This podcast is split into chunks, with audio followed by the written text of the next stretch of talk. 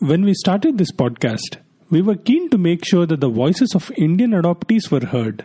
While the taboo of adoption still exists, it is being broken slowly and steadily by many parents out there who advocate for adoption as a way to making a family. But not a lot of adoptees' journeys are out there. So, we felt that this series would not be complete without these voices.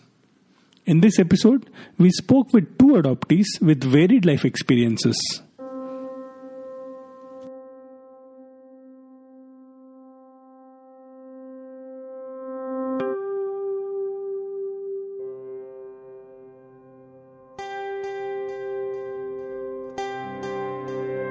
Welcome to Dear Pari, a groundbreaking podcast series presenting facts, busting myths, and tackling stigma around adoption. It will bring to you varied viewpoints from adoptees, parents, adoption experts, and government officials. This podcast is being brought to you by Suno India, a podcast platform for issues that matter.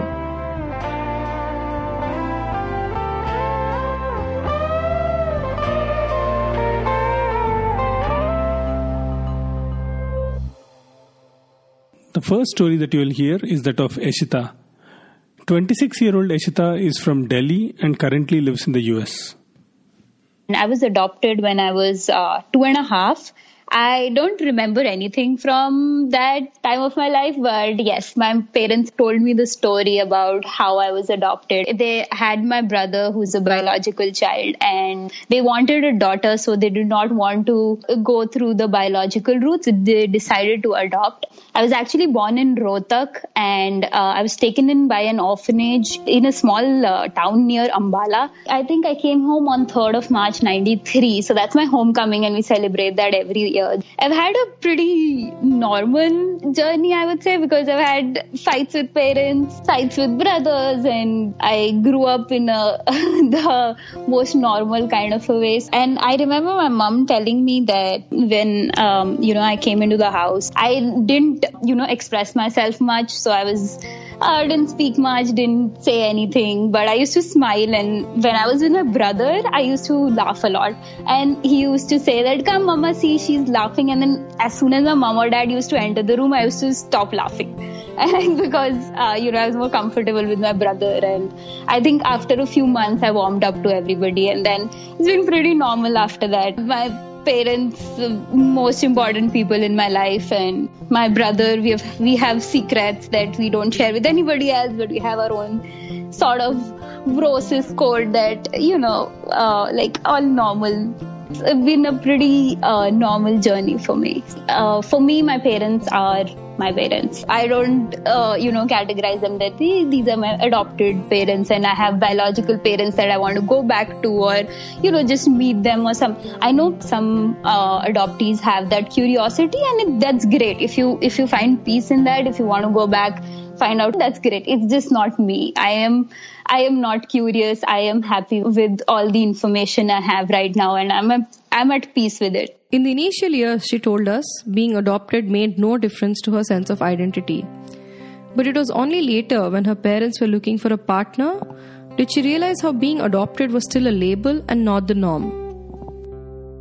So I think by when the time came when you know we were looking uh, that I was looking to get married and uh, we had put on the uh, online matrimonial profile for me and I was very clear from the beginning that I will tell whichever family I'm going to I'm going to be honest with them that you know I'm adopted. So that is when my bubble broke because then I realized that it's not normal for them for people, uh, you know, if they're seeing that, okay, this girl is going to marry our son, they're like, oh, they're a little hesitant. And, you know, it's a sort of a taboo in India that, you know, she's adopted or he's adopted.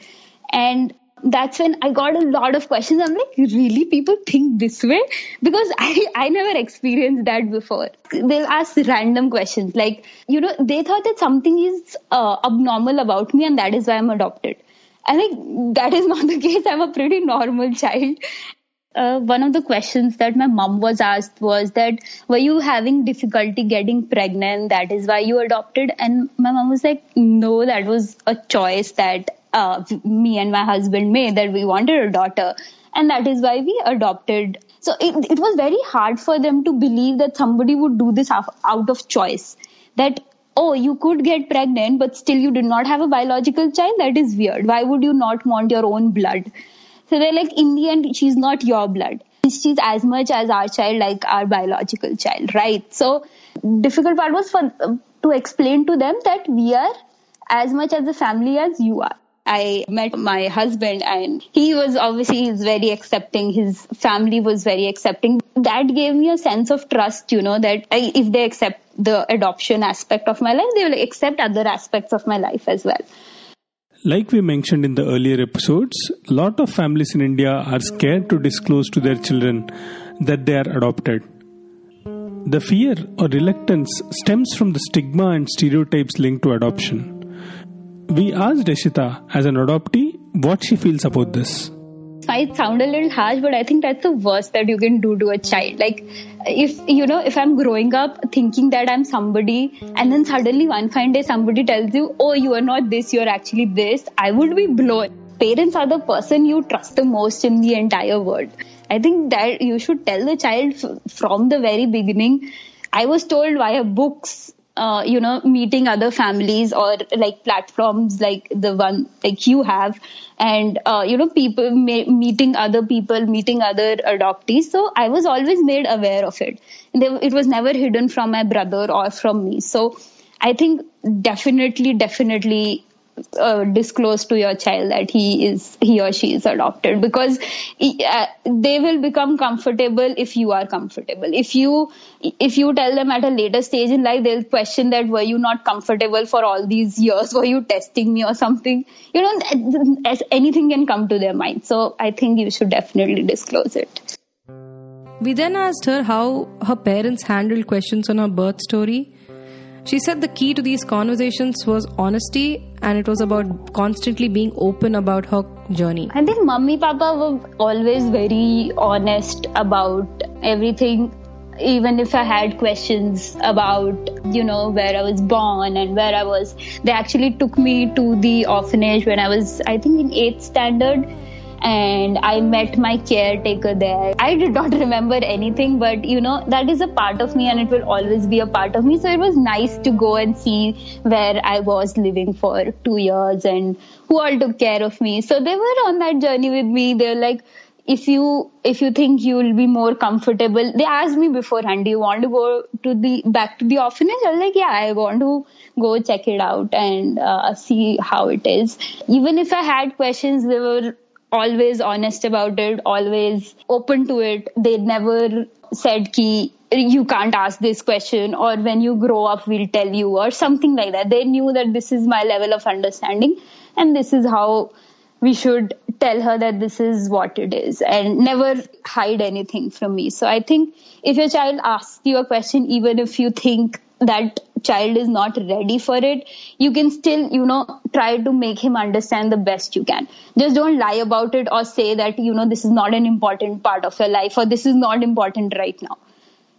So then the child will get a feeling that, oh, you do not care about me, even, you know, it's an important thing in my life, so why is it not important to you? So, so I think mummy papa were always honest, always open to any questions I had, always open to uh, you know, always ask my permission before they they even wanted to disclose it to anybody. Bhaiya used to always ask me before if he like he wanted to tell any of his friends or somebody or the other he was close to.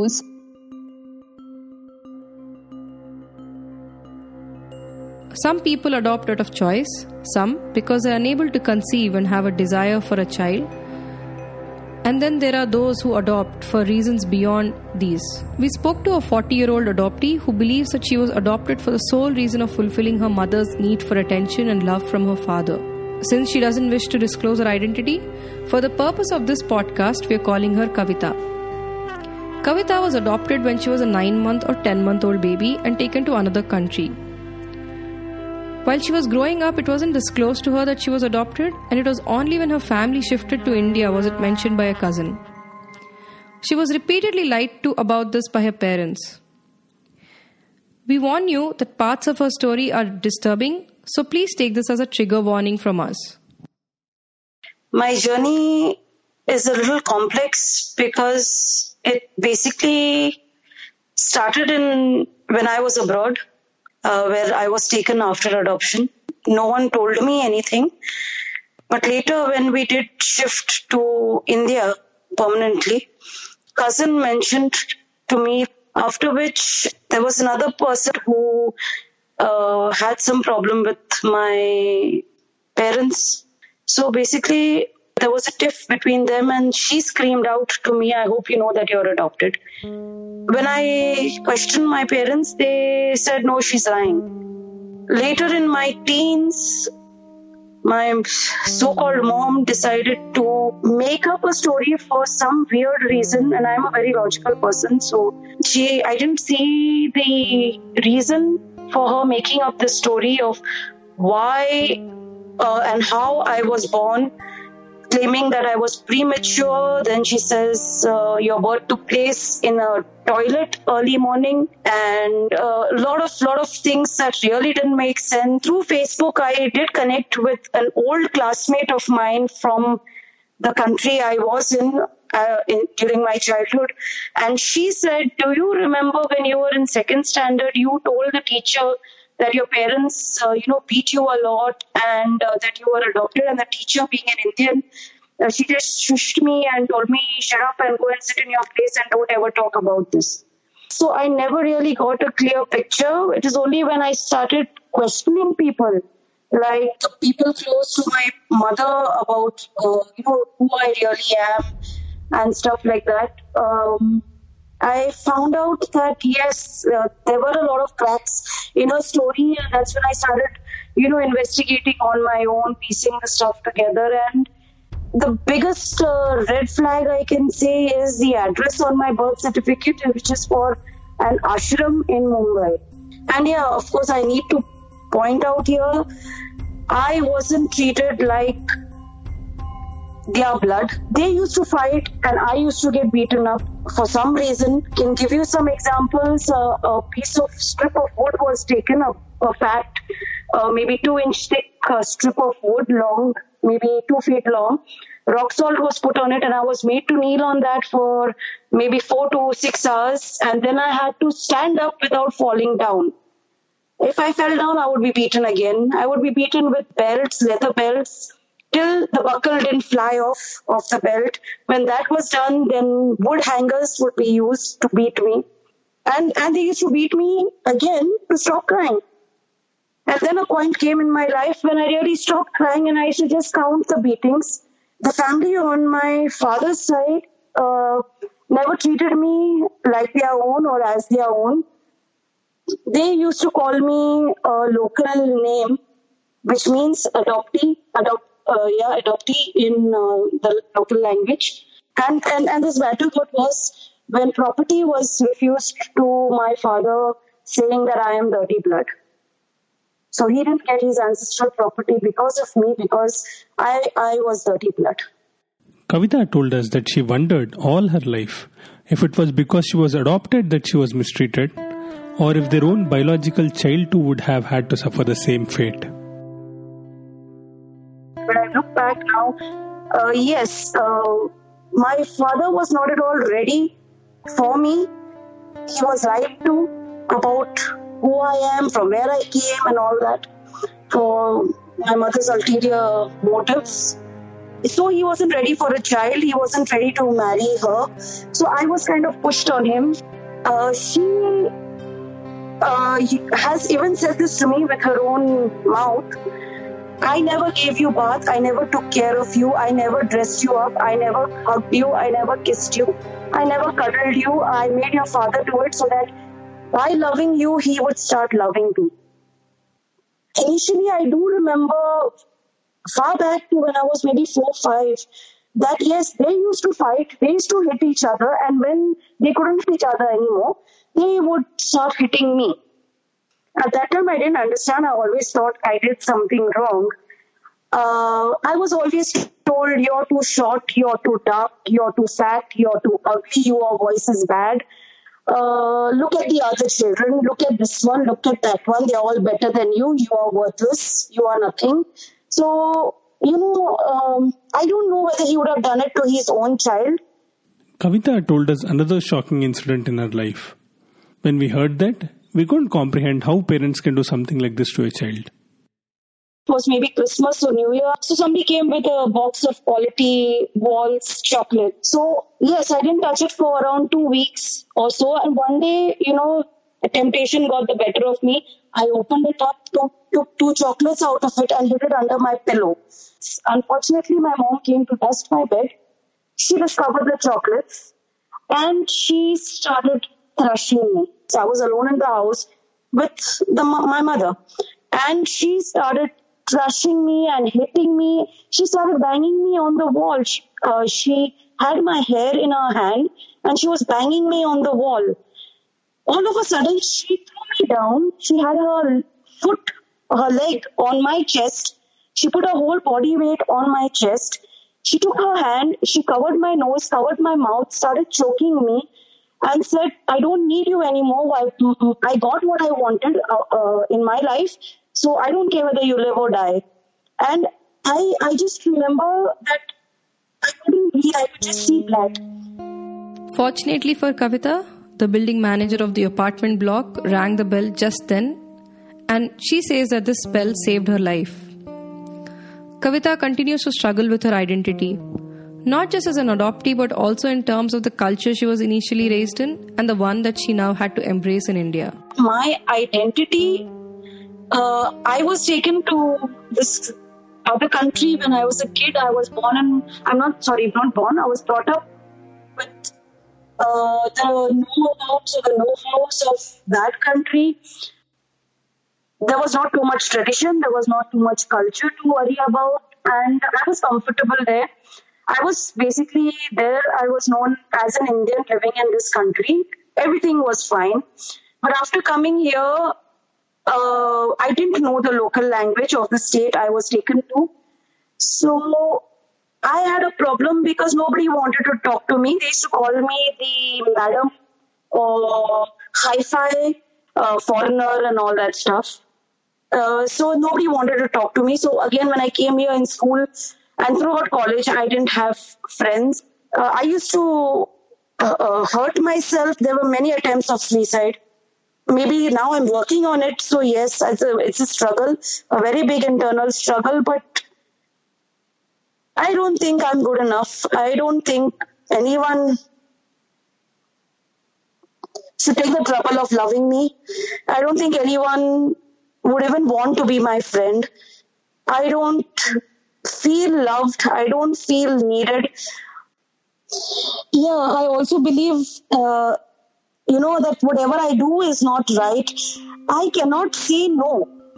And this has been a very, very bad thing for me because as a teenager, I was a mess because I couldn't say no. So it's easier for people to pretend that you are a bad person. Okay, uh, only to serve themselves of the guilt of the things that they did to you. And I believe this. My parents always told me I was a bad one. I was bad. I was worthless. I was ugly. I didn't have a good voice. I, I'm not good enough. And today I realize that they keep they said that to me because they wanted to cover up the wrong they did to me. I mean, even on her deathbed, I went and asked her, You're going now. Tell me the truth at least get it off your chest before you leave. But she refused. She just shut her mouth and turned her face as in, I'm not going to tell you. I'm going to take the secret of why I brought you, how I brought you, from where I brought you to the grave. You know? So yeah, I, I, I don't know. I'm, I'm psychologically struggling, uh, with, with who I am, my identity. I mean, as I said, I told you earlier when we had uh, spoken, uh, over here it is like, you know, uh, state wise, you're recognized state wise, not so much as overall being an Indian, and that is a problem for me because I don't know for which state I belong to. So when people ask me, oh, and it's quite natural. I mean, you meet a normal person who's had a normal upbringing. Hey, hi, how are you? I'm so and so. Oh, nice to meet you, so and so. And okay, so where are you from? That's the first next question. And I'm like, huh? I'm an Indian. I'm from India. No, no, no, but which state? And I'm like, uh, uh, I don't know. I don't know what to say. Kavita strongly believes and advocates for mandatory psychological evaluation of parents before a child is put up for adoption. This is something that Saras Bhaskar, the adoption counselor we spoke to in our previous episode, felt that this should be done too. Only last year, after the tragic death of Sherin Mathews, did the Government of India make psychological evaluation mandatory in inter country adoptions. In domestic adoptions, Pre adoption counseling is suggested but not mandatory. First and foremost, believe even before a person is allowed to adopt, a psychological evaluation has to be done. A massive psychological uh, investigation on that couple. And if any behavioral imbalances are noticed, that couple should not be given a child. And if any couple is given a child and if that child is abused, that couple needs to be in jail because you cannot, you have no right to do anything except love another person's child. You cannot hit them, you cannot hurt them, you cannot hate them. If you can't love them, please give them back. I don't want this on any other child. Inter-country adoption should never happen. I mean, look at the case of that kid, Sherin Mathews in US. It's not justified. Not justified at all. Kavita is searching for her birth parents, but all she has to support her search is one birth certificate, which points to an ashram in another city in Maharashtra. People who were in the know of her adoption have told her that she was probably brought from another state before she was in this ashram. For Kavita, her birth story is something that has become all consuming, and she's scared that her biological parents might be dead. So far, she has had no support from CARA for this root search. I would love to at least meet one of them and just get the answer to one question that is really bothering me is was I robbed from them or did they give me up? If I was snatched away from my mother and she really didn't know and she was really worried about me then i i, I think i take whatever happened to me as uh, something that was supposed to happen. I won't say destiny or fate uh, but i would say it was supposed to happen to me. Uh, but yeah if they made a decision to give me up for a better life then they need to know how good my life was because they had no right to do that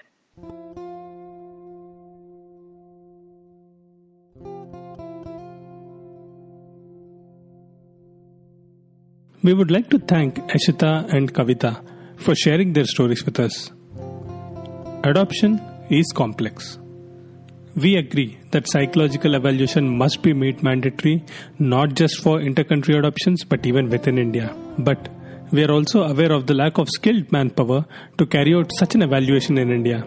So comes the dilemma do we, as parents and those seeking better lives for children, ask for better systems in place which may increase the wait time?